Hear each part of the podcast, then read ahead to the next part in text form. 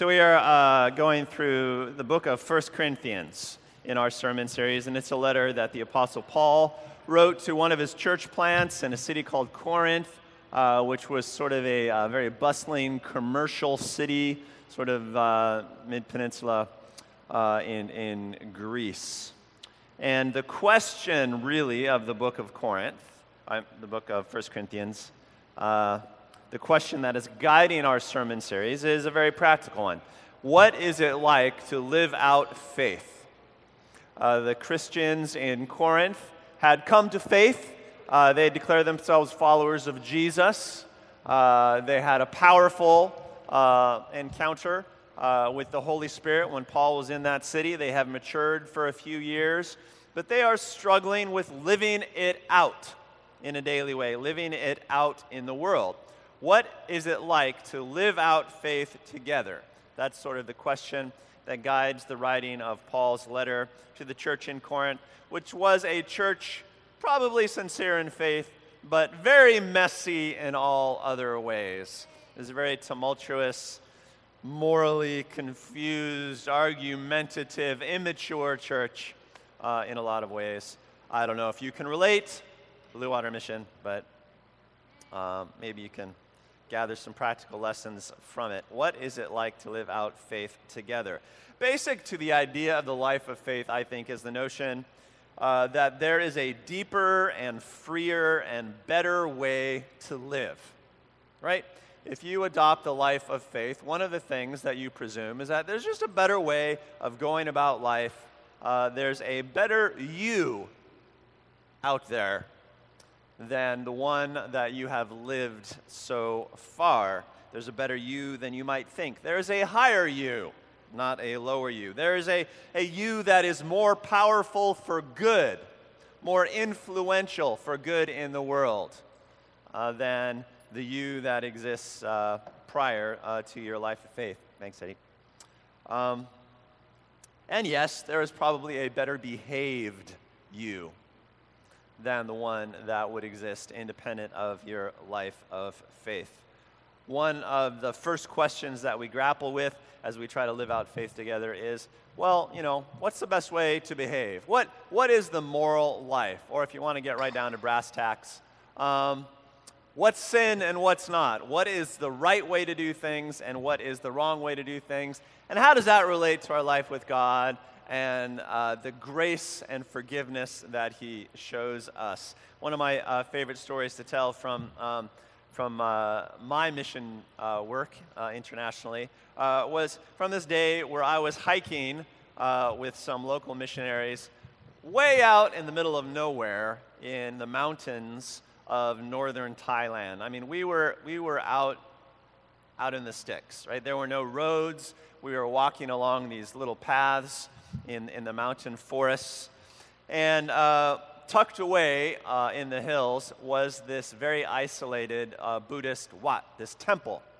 way out there, isolated from everything. And this Buddhist temple uh, would would gather monks, often orphan children from, you know, the mountains around. And while we were hiking down this mountain path near this temple, we bumped into this uh, this little Buddhist monk, and he was probably sixteen, seventeen, eighteen years old, it looked like, and, and he was just aghast when he saw us. He was aghast to see uh, a white man, and uh, I began speaking to him through uh, the interpreter that was hiking with us, and uh, and he found out that I was uh, not only a Christian, but, but a Christian minister, and his eyes got big as saucers, and he said, "I need to ask you something.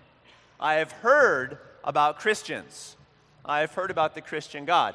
Is it true," he said, "that you can do anything you want and God just forgives you?"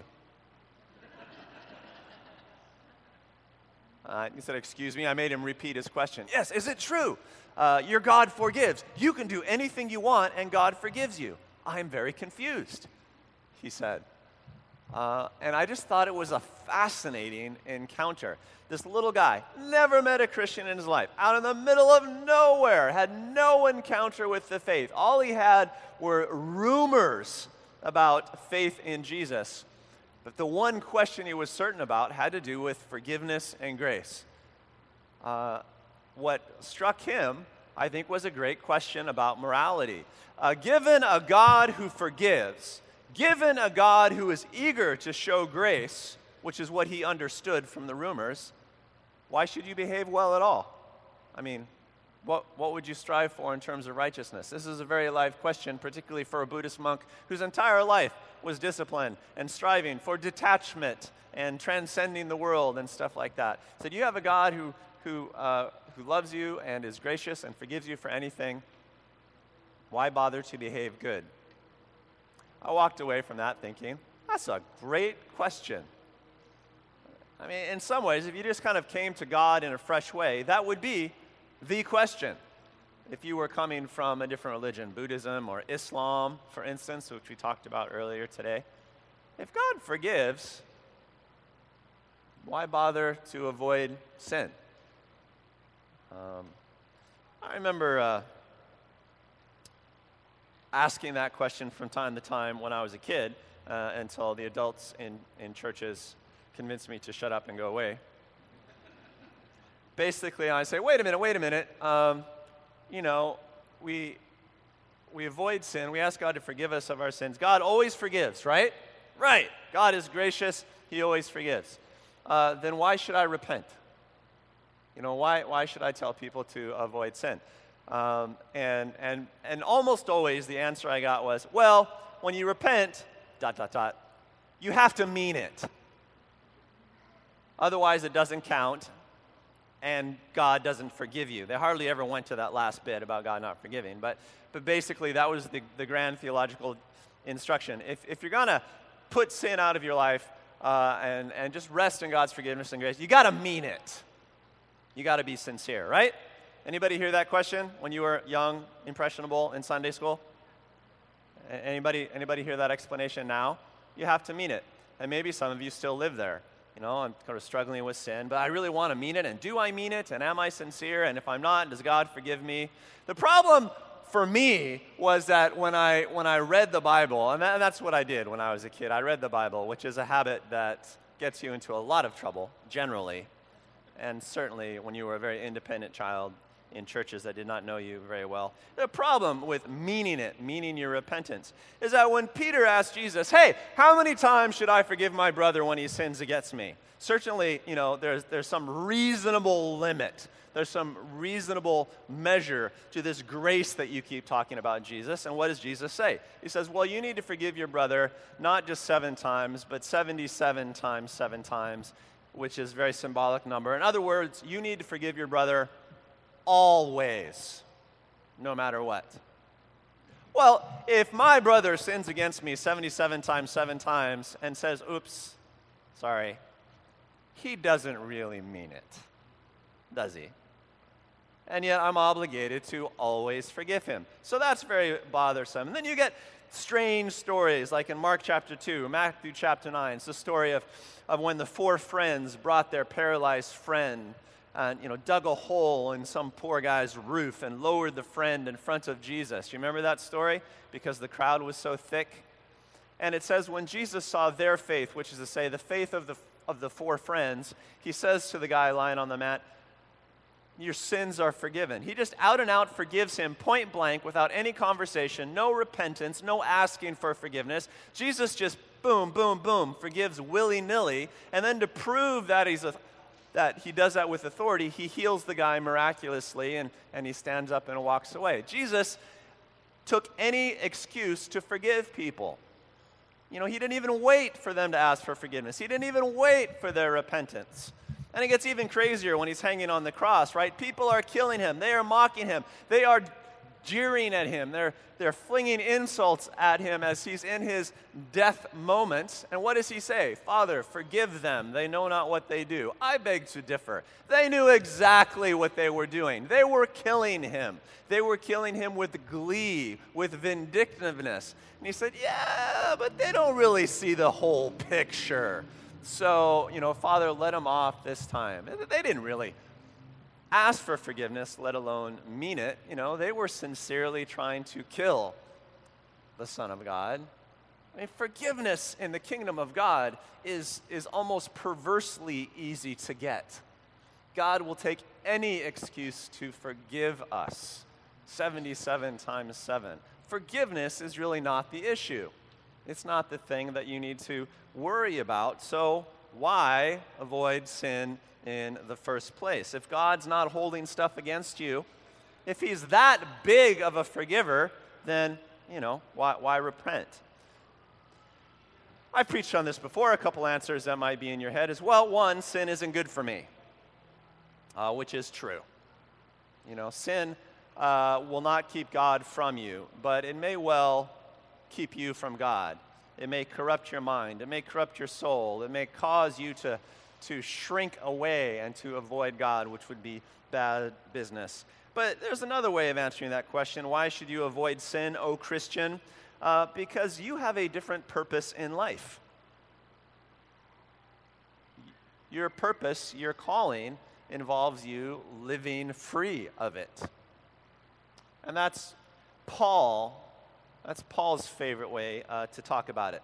Now, as I said, the early church in Corinth had some serious issues, uh, many of them moral. One of them we've talked about already. They were a divisive and quarrelsome and argumentative church. There were all these divisions, needless, needless divisions in, in the church body in Corinth, and, and Paul has spent a few chapters talking about that. Uh, secondly, uh, among other things, the church in Corinth was taking their moral cues from their local culture. They were sort of living down to the morality of the Greco-Roman culture that surrounded them. And they were incorporating some popular sexual moralities into their church, specifically. They were taking their cues on sexual morality from the surrounding Greco-Roman culture, which, let me tell you, in, in uh, the first century was wild and licentious. Uh, that, you know, Greco-Roman culture of the first century A D was, made the sixties look pedestrian. Uh, those guys were really out there. Um, and, uh, but they were, they were sort of living down uh, to the sexual morality uh, of their culture. And, and they were doing it, at least in part, due to their freedom in Christ. You know, there is grace, there is grace. We are not under the law. We are not people of rules. And one of the ways they celebrated that is by just partying in crazy ways uh, and, and sort of justifying it, celebrating it. Uh, they would say, who's to actually say what's right and wrong anyway? It's not really about the rules. Uh, that was uh, popular justification. Uh, in the church in Corinth, evidently. Who does it really hurt? You know, stuff like that. Uh, what is the ultimate moral standard anyway? Why do we even need to worry about that? We are free. We are free people. Uh, in this, I think their church and their culture was a lot like our church and our culture today, uh, some of the things that uh, the church in America uh, struggles with today. Uh, and in that light, we go to the Bible study. Uh, you will find scriptures on the uh, back of your program from First Corinthians five and six. To set this up, I want to read to you, uh, not in your program, but just uh, from a scripture, the very end of chapter four. Uh, this sort of sets up Paul's discussion on morality in Corinth. This is, this is how he leaves it at the end of chapter four. He says, "Some of you have become arrogant, as if I were not going to come to you. But I will come to you, and very soon, if the Lord is willing. And then I will find out not only how arrogant, uh, how these arrogant people are talking, but what power they have. For the kingdom of God is not a matter of talk, but of power. So what do you prefer? Shall I come to you with a whip, or in love and with a gentle spirit?" Paul is capable of being an imposing father figure when he needed to me. Said, yeah, yeah, you guys are talking about that. You've got your moral and philosophical justifications. Pretty soon I'm going to show up, and I will show up with power. What kind of power was he talking about? Well, they had seen Paul perform lots of miracles and cast out demons and basically throw down in the supernatural power of the kingdom of God. And here, Paul is actually using that as a bit of a threat. I will show up. We will manifest the power of the kingdom in your midst, and we will see who's a fancy talker and who's a kingdom person? Da-da! Paul is cool. I like that. You like that? Snaps to Paul? Come on. Every parent with rebellious children loves that passage. We're going to see who has the power and who has the talk. Um, all right. Getting on then. Picking up the scripture in your program, excerpted uh, from chapter five and uh, chapter six.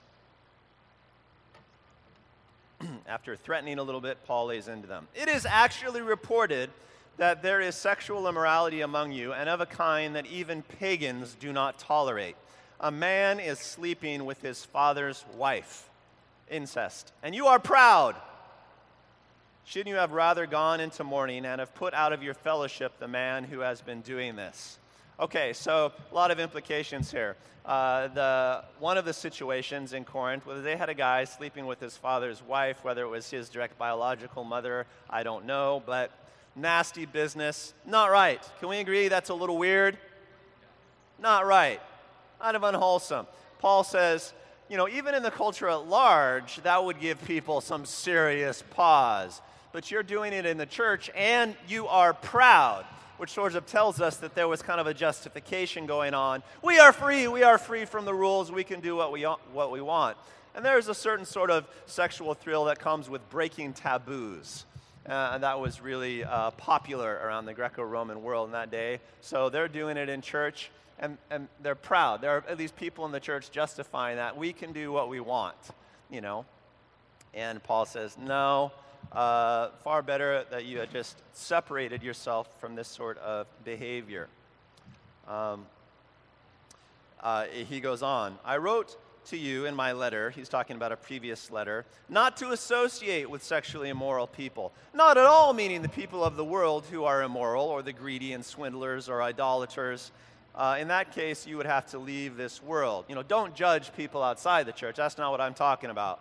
Um, But now I am writing to you that you must not associate with anyone who claims to be a brother or sister inside the church, but is sexually immoral or greedy or an idolater or a slanderer or a drunkard or a swindler. Do not even eat with such people. So he's talking about judging inside the church, judging among ourselves. What business is it of mine to judge those outside the church? No, no, no, that's not what we are about. Are you not to judge those inside? God will judge those outside. He'll take care of all of that. Expel the wicked person from among you. That's your job. Serious. Skipping ahead now to chapter six. Uh, Paul begins to talk about sort of the philosophies of Corinth, different ways they were thinking. He says this. I have the right to do anything, you say, but not everything is beneficial. I have the right to do anything, but I will not be mastered by anything. You say, food for the stomach and the stomach for food, and God will destroy them both. The body, however, is not meant for sexual immorality, but for the Lord, and the Lord for the body. By his power, God raised the Lord from the dead, and he will raise us also. Do you not know that your bodies are members of Christ himself? Shall I then take the members of Christ and unite them with the prostitute? Never! Do you not know that he who unites himself with a prostitute, he's probably talking about temple prostitution, a sort of religious rite they had that was rather grisly, uh, is one with her in body, for it is said, the two will become one flesh. But whoever is united with the Lord is one with him in spirit. Flee then from sexual immorality. All other sins a person commits are outside the body, but whoever sins sexually sins, sins against their own body. Do you not know that your bodies are temples of the Holy Spirit? This is where we get that phrase. This is a temple of the Spirit. Your bodies are temples of the Holy Spirit who is in you, whom you have received from God. You are not your own. You were bought at a price. Therefore, honor God with your bodies. Paul states uh, the problem, uh, not just that there is sexual immorality in the church, but they have just come up with a very strange way of justifying it. You know, we are free from the rules. We can do what we want. We can break taboos. You know, let's go for it. Um, Not a problem, by the way, that was peculiar to the church in Corinth. Evidently, it was a problem in a lot of Paul's church plants uh, throughout the Greco-Roman world. Uh, he addressed it in several of his uh, epistles. Uh, this idea that because we're not under the law, because God forgives, because there's grace in the universe, we can basically do what we want. It's okay. We don't have to be all that serious about our behaviors. Paul would write to the Romans in chapter six of his epistle to them. What then? Shall we sin because we're not under the law but under grace? By no means, he says. And then he goes on to clarify why. He was, he was constantly fighting this mindset. Because God forgives, because God is really gracious, Christians got lackadaisical in their righteousness. They got lackadaisical and lazy about their moral behavior. And Paul would have to highlight that all the time. Like, no, no, no, no. You know, don't let grace lead you into deeper sin. Why should we not sin? Why should we not use grace to sin? That was a, a very frequent question in the churches of the day. It was the question of my little Buddhist monk in the mountains of Thailand as well. An obvious question, one that seeps into our consciousness. Um, uh, what attitude then should we have uh, about uh, sin, sinfulness, unrighteousness uh, among uh, Christians? Well, Paul addresses that in verses nine through thirteen, uh, chapter five. Uh, we should be quite serious about sin uh, in our midst, Paul said, to the point of if a brother or sister is being pretentious, is which is to say is pretending to be a, a zealous follower of Jesus, but living a lifestyle that is manifestly immoral, kick him out. Ouch. I mean, that, that's fairly serious, is it not? He's, he's clear as he, as he amplifies uh, the explanation that we don't kick him out because, you know, we're all um, high and mighty and uh, uptight about sin itself, right? We know he's not saying that because he says out in the world, you know, don't, don't separate yourself uh, from sin in the world at all. You know, I'm not, I'm not judging the world. I'm not talking about sin out there outside of the church. You know, you, you shouldn't go around judging people on the street. You shouldn't separate from the unclean people who don't believe in Jesus. That would be nonsense, he says. That's, that's not our job. That's not what I'm talking about. Um, I'm talking about people inside the church who are pretending to care about their calling in Jesus. If people are f- saying they're following Jesus but living in the muck, you know, eventually you're going to have to underscore that in some dramatic way. And Paul says, pointedly, expel the, moral, the immoral brother. Kick them out. It's, it's better to separate someone from fellowship than it is to kind of let that cancer fester without comment. You know, let, let the mindset bubble up in the church that we really don't have to be all that serious about righteousness.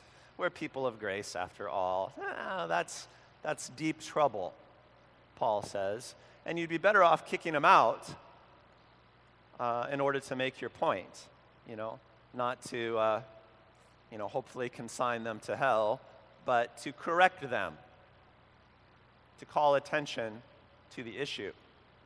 You're going to have to crack the whip if it comes right down to it, uh, Paul says. Let's not pretend that you're serious enough to be in the family of God if you're behaving in that fashion. Let's not pretend. That's not, that's not truth. That does not set a good example for anyone. That does not showcase Jesus to the world. It does not set a good example for the children. This is silly. So, better you go. That's what Paul uh, is saying. Okay, then, if Paul's that serious about it, why?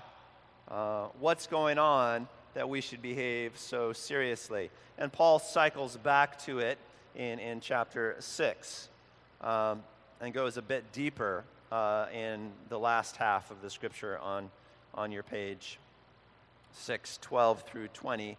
Uh, the first thing he does is he differentiates between uh,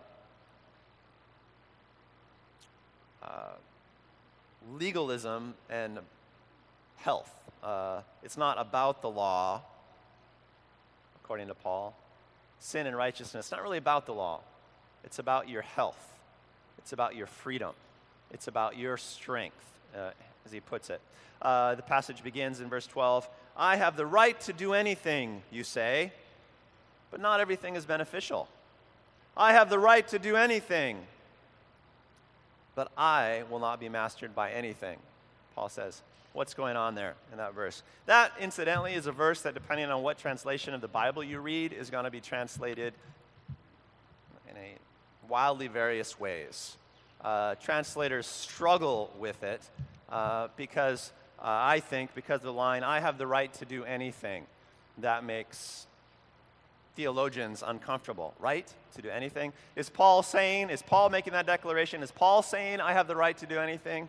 Or is he paraphrasing what the Corinthians say? Uh, the new N I V puts the phrase, I have the right to do anything, in quotations. I have the right to do anything, you say. Uh, but then the second phrase they take out of quote, quotations, but not everything is beneficial. Uh, there are no quotations in ex- ancient Greek, so it, it, might, it might read like this. You say I have the right to do anything, but not everything is beneficial. That's what you say. Um, it's a little bit confusing. Uh, but I think no matter how you translate it, where you put the quotation marks, how you read the ancient Greek, Paul is differentiating between the right to do anything and whether or not the things you do are beneficial. And he's suggesting that that's a better way to think about it. Why are you even thinking about what you have the right to do? Why are you even thinking about rules and, and loopholes? Which is what we think about when we think about rules, right? If you have a legal mindset, if you come to me and say, you know, those of you who are young and beginning to date, how far is too far? Look, as soon as you ask that question, you are in the wrong territory. You know, you will you will get an interesting response from me uh, if you ask that question. Uh, it's, it's not about what you can get away with. It's about what's good for you. What makes you strong?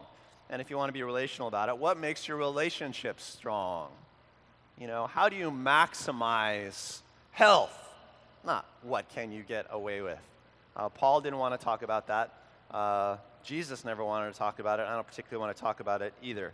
You, sure, sure, you're free from the law, but that doesn't mean everything is good for you. Implication, mature Christian, think about what's good for you. Think about living up to your calling. Think about living up to the strength that you should, as opposed to getting away with stuff.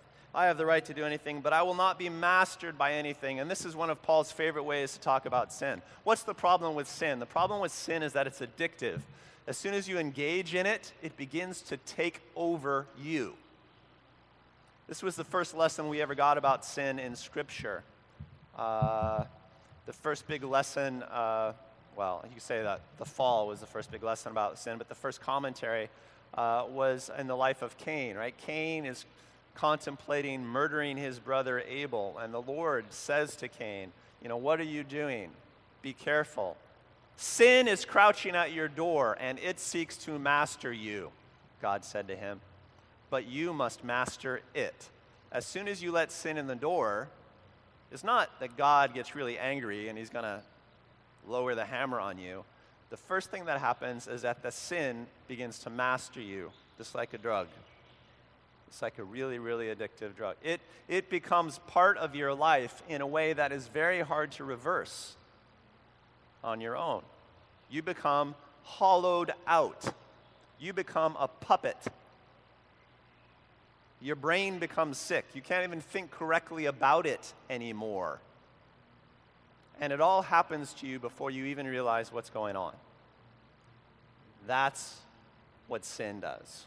And that's how Paul likes to talk about it. He said, you, sure, you can talk about what you can get away with. Me, I'm going to talk about what masters me and what I master. I will be a slave to nothing. I choose how I behave. It's my willfulness that carries the day. I am free. And if you let sin in your life, by definition, you are no longer free. It begins to enslave you. Piece by piece, And as long as you have it in your life, there's very little that you can do about that. Um, yeah. The issue isn't about what you're allowed to do. It's about what's good for you. So change your paradigm. Change your thinking. There's another philosophy mentioned here. It's a little bit confusing. Let me unpack it a little bit. Uh, he goes on to say, you say food for the stomach and the stomach for food, and God will destroy them both. Uh, again, it's unclear where the quotation marks uh, should be there, uh, but there's this philosophy, the stomach for food and food for the stomach.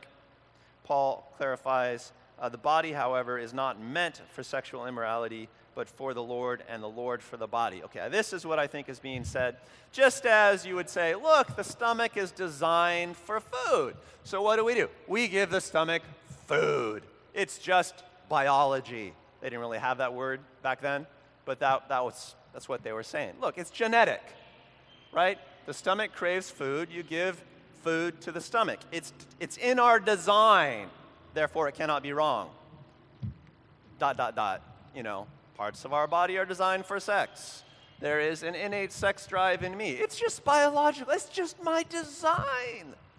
So, of course, I'm going to satisfy it, right? It's genetic. There's nothing wrong with honoring the design of the body in that way, right?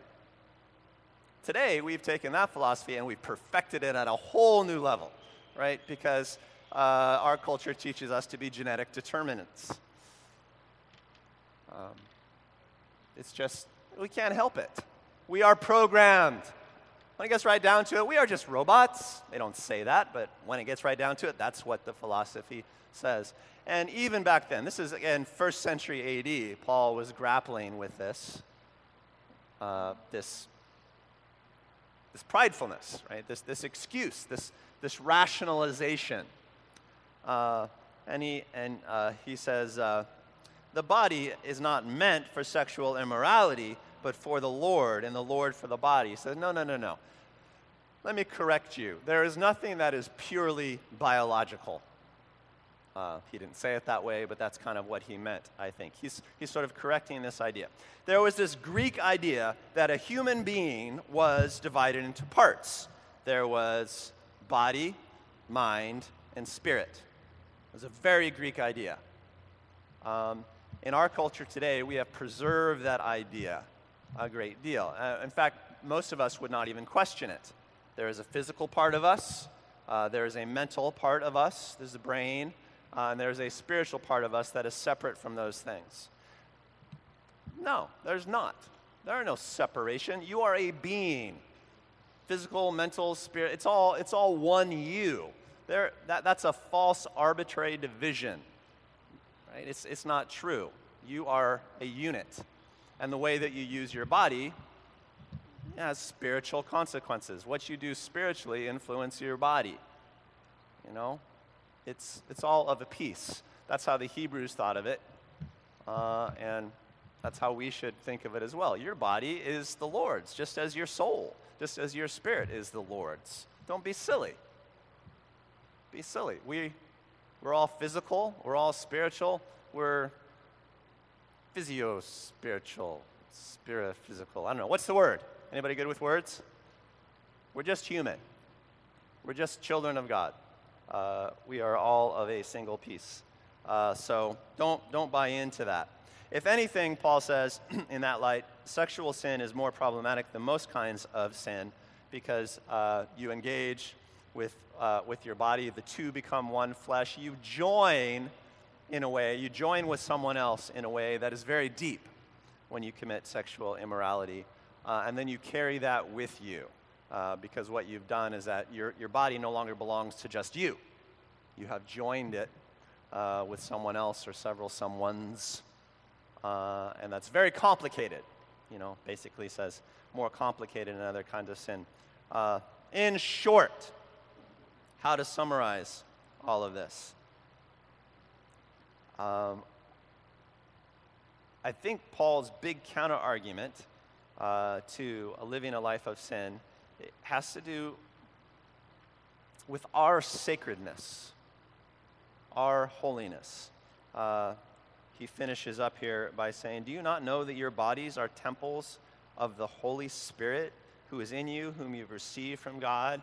Uh, in previous chapters, if you've been here previous weeks, he describes the church, the assembly, as a temple of God. It's in our midst that God dwells. So too your body is like a little temple of God. It houses the Spirit of God in you. That's your calling. You are set aside as the temple is set aside, right? If there's a temple in your culture, there are things that you don't do in that temple. You understand that that is a special place. Well, conceive of your bodies, conceive of your life, conceive of yourself in the same way. You belong to God. You have been set aside. You have been made sacred by God. That's what it means when we talk about Jesus buying you at a price. He has set you aside into holiness. Live up to that. Be special. Be holy. Be different.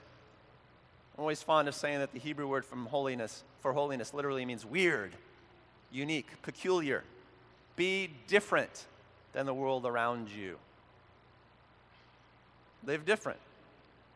You know, your purpose, your calling is to live in a different way, in a sacred way. This is a constant theme in First Corinthians. Uh, you have a calling to be something truly unique uh, in the world. So why would you use the grace that God gives you to behave in a common worldly way? That makes no sense. That's insane. Uh, if that's how you think, then you'd be better off leaving the church, frankly. Because all you're going to do is destroy the church. Sin is not who you are, so don't flirt with it. Discover who you really are. That's what Paul is saying. And Paul implies, if you've been following carefully, that a life of sin takes away your power. Remember, he introduces this discussion on morality by saying, I will come to you, not with a bunch of talking. I will come to you with some supernatural power. Right? His implicate is, no, his, he's intimating that because he has lived differently. Because he does not engage in these fruitless philosophies.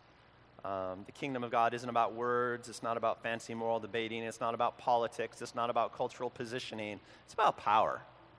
It's about living in such a way that the power of the Spirit flows through you. And a sacred thing always has more supernatural power than a common thing. What you set aside for God, he makes wondrously powerful for you. Write it down. It's always true.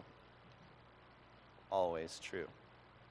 Paul would go on to begin uh, to paint a picture of healthy sexuality beginning in the next chapter, uh, First Corinthians seven, and we'll pick up some of that Uh, next week, where he starts to give more positive pictures uh, of how to live out your sexuality.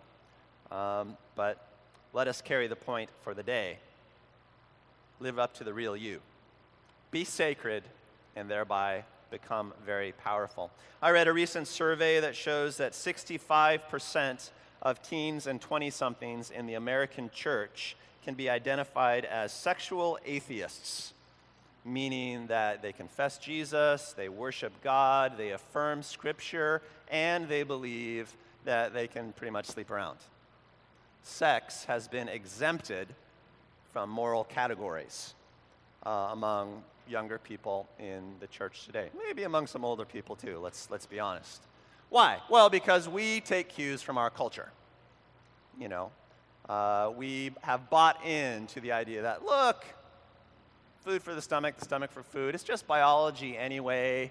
You know, I mean, it's natural, and it's just a natural expression. Whatever we say, we have totally bought into that sixty-five percent uh, of the time. Now, given the numerous instructions on moral behavior in Scripture, that would seem to be impossible. I mean, how could you follow Jesus, affirm the Scripture, worship God, and sixty-five percent of the time in the church just kind of be, hey, anything goes. Not anything, but, you know, you clean it up a little bit, but you know, you, you behave as seems natural uh, to you uh, sexually. We humans, we Christians, have a powerful ability to rationalize away moralities that we find inconvenient. And, and the world today makes it really, really, really easy. It's just a computer click away. And the notion of grace can sometimes actually make that easier. right? Because God forgives, because we know not to be too uptight about the rules. And so what we do is that we use our freedom to sin. Uh, we learn to put the word wrong in quotation marks. Yeah, it's wrong, but dot, dot, dot. Um, because, you know, we're free. You know, it's about grace. And the most important thing is not to judge anyway, and it's enough to be loving and respectful. You don't need to be strict and uptight. Uh, what's really going on is that the church is taking cues from the world, and the consequence is that we lose our power.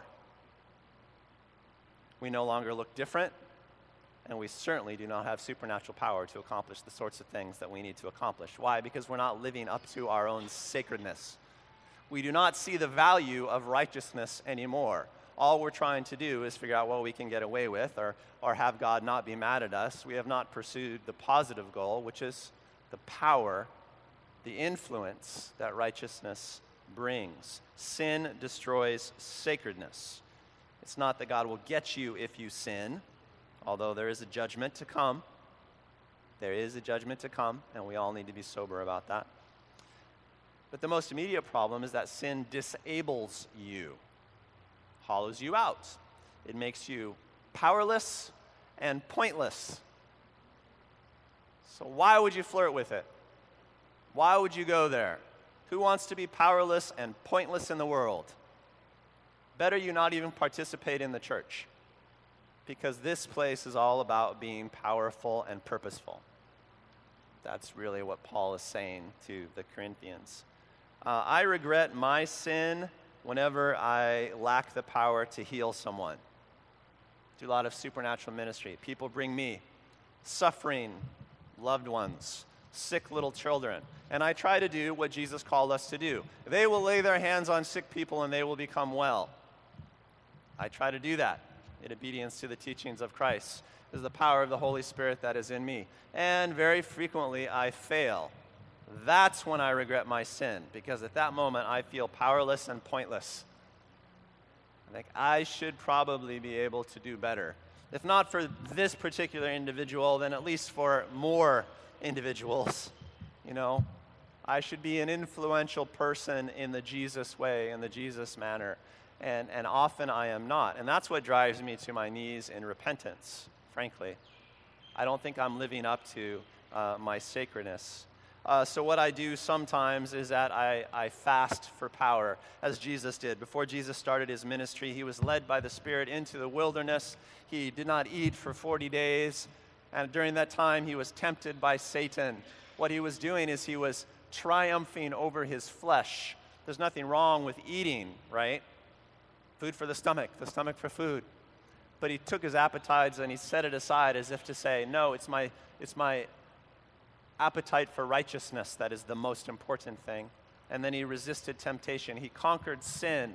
And then the scripture says it was then that he returned to Galilee in power. Uh, so every every so often what I will do is I will fast for power. I need I need more sacredness and power in my life, so I will go, you know, some days without eating. And invariably, after about three or four days, what happens to me is that I stop thinking about being grand in power, and instead uh, I'm consumed with uh, how sinful I am. You know, it, I, I feel how my flesh, my sinfulness is choking me out. Um, you know, it's as if uh, God is saying to me, uh, sure, you want to minister like Jesus. Be serious about righteousness.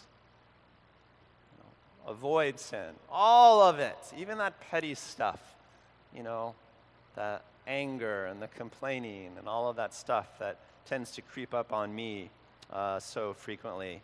I can tell when I'm not as clear in my head. I can tell when I'm not as powerful as I should be. It's an occasion for repentance. So I need to decide beforehand who I am and how I'm going to behave. You know, Jesus went out, he hugged lepers, and he hung out with the most sinful people that he could find. He was not scared of being around sin. Jesus had a righteousness that contaminated the world, right? He was not afraid of being contaminated by sin. He was righteous in a way that contaminated sin. His righteousness went out into, you know, dead flesh, into broken lives, and it brought the kingdom. It brought order. It brought healing. That's how righteous I would like to be. to be a holy influence in the world. Um, that's how the church should be. And we should be so holy that we can't help but influence the world around us. People should walk in here and have righteousness seep into their bones. It should contaminate them because this is a holy place filled with holy people. People should walk in here and they should feel freer. They should feel more powerful to change just by being around us. And when we fool around with sin, we destroy our community's ability to do that for people. We throw away our power. Just throw it away. And we become normal, average. Um, we love you, you know, no matter how sinful uh, you are. Uh, God loves you, which is the more important thing. Forgiveness is easy to get. In the name of Jesus, you are forgiven even now. God's grace is there for you, and it is abundant. You are totally accepted. Uh, but, you know, if you're cultivating those secret sins in your life, then you have hurt us. You have compromised the temple. You have made it a less holy place. And, you know, since we're together in this, we all suffer together because of that. You know, serious business. You've compromised our power. And by extension, you've hurt the people who show up looking for righteousness and power in this place. It's no wonder that Paul gave the Corinthians heck about this. Scripture says, as the church is the temple in which the Holy Spirit dwells, so too our bodies are vessels for the Holy Spirit. We are living stones, right? We're all part of this together. Um, so, what do we do with all of this? The carry-away point, I think, today as we end, um, I would like to suggest uh, repentance, which is a great word, repent. Who loves that word? Okay, nobody loves that word. It is a great word. Uh, the Greek word for repent means to think differently. Of course, if you think differently, you ultimately live differently. But to think about things in a new way, to change your head, change your mind, think differently about things. Number one, think differently about God, because God is forgiving. God is more loving. He is more gracious than you think he is. God is gracious and forgiving to such an extent that he would rather die than make a big issue of your sins. I think is a fair way to put it. Forgiveness, getting right with God, is fantastically easy. Crazy easy. You can do that in a moment right now. Two, after that, live up to your calling, because he has set you aside as a sacred vessel, calling you to be a person of difference, a, per- a person of righteousness and thereby power. In this world, you would not be wise to play around with that. If you're going to follow Jesus, live up to your calling. You can be forgiven, but still miss out on the kingdom of God in your life. You know, you can, you can get in as one who passes through the flames, as Paul said in our passage from last week, but live a life of pointlessness and powerlessness. You know, you, you don't want to be that, you know. Be something more. It starts with the decision to take God's instructions seriously and to live differently.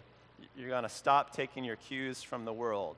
You're going to start taking your cues from Jesus Christ, who's your Lord, who was serious enough to give his life for this.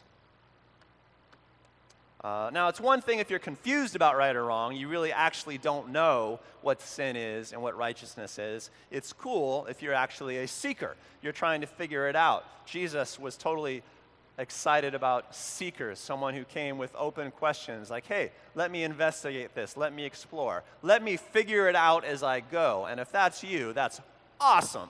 You know, go ahead and, and figure it out. Take your time. Hang out, you know. Seekers always have the place of honor in any fellowship of Jesus. But many of you are beyond that, right? You kind of know what's right and what's wrong. You know what righteousness is. You know, you may have talked yourself into accommodating this sin in your life, but but, but you know, right? Uh, you know right from wrong pretty well. And if Jesus were in the house today, if he were occupying you throughout the day, you'd live differently. Uh, and if that's you, repentance. Think differently about God. He's not there with a hammer. He's there with an offer. He'd like to give you a life of power and purpose. He'd like to make you a sacred vessel. Aren't you tired of feeling not so sacred? Let's pray. I get tired of feeling not so sacred, Lord. I uh, I certainly get tired of feeling powerless and pointless. So I reach out to you this morning, Lord. We reach out to you and we give you space. We give you leave to be not only the God who forgives, uh, but the Lord who leads. We make you master.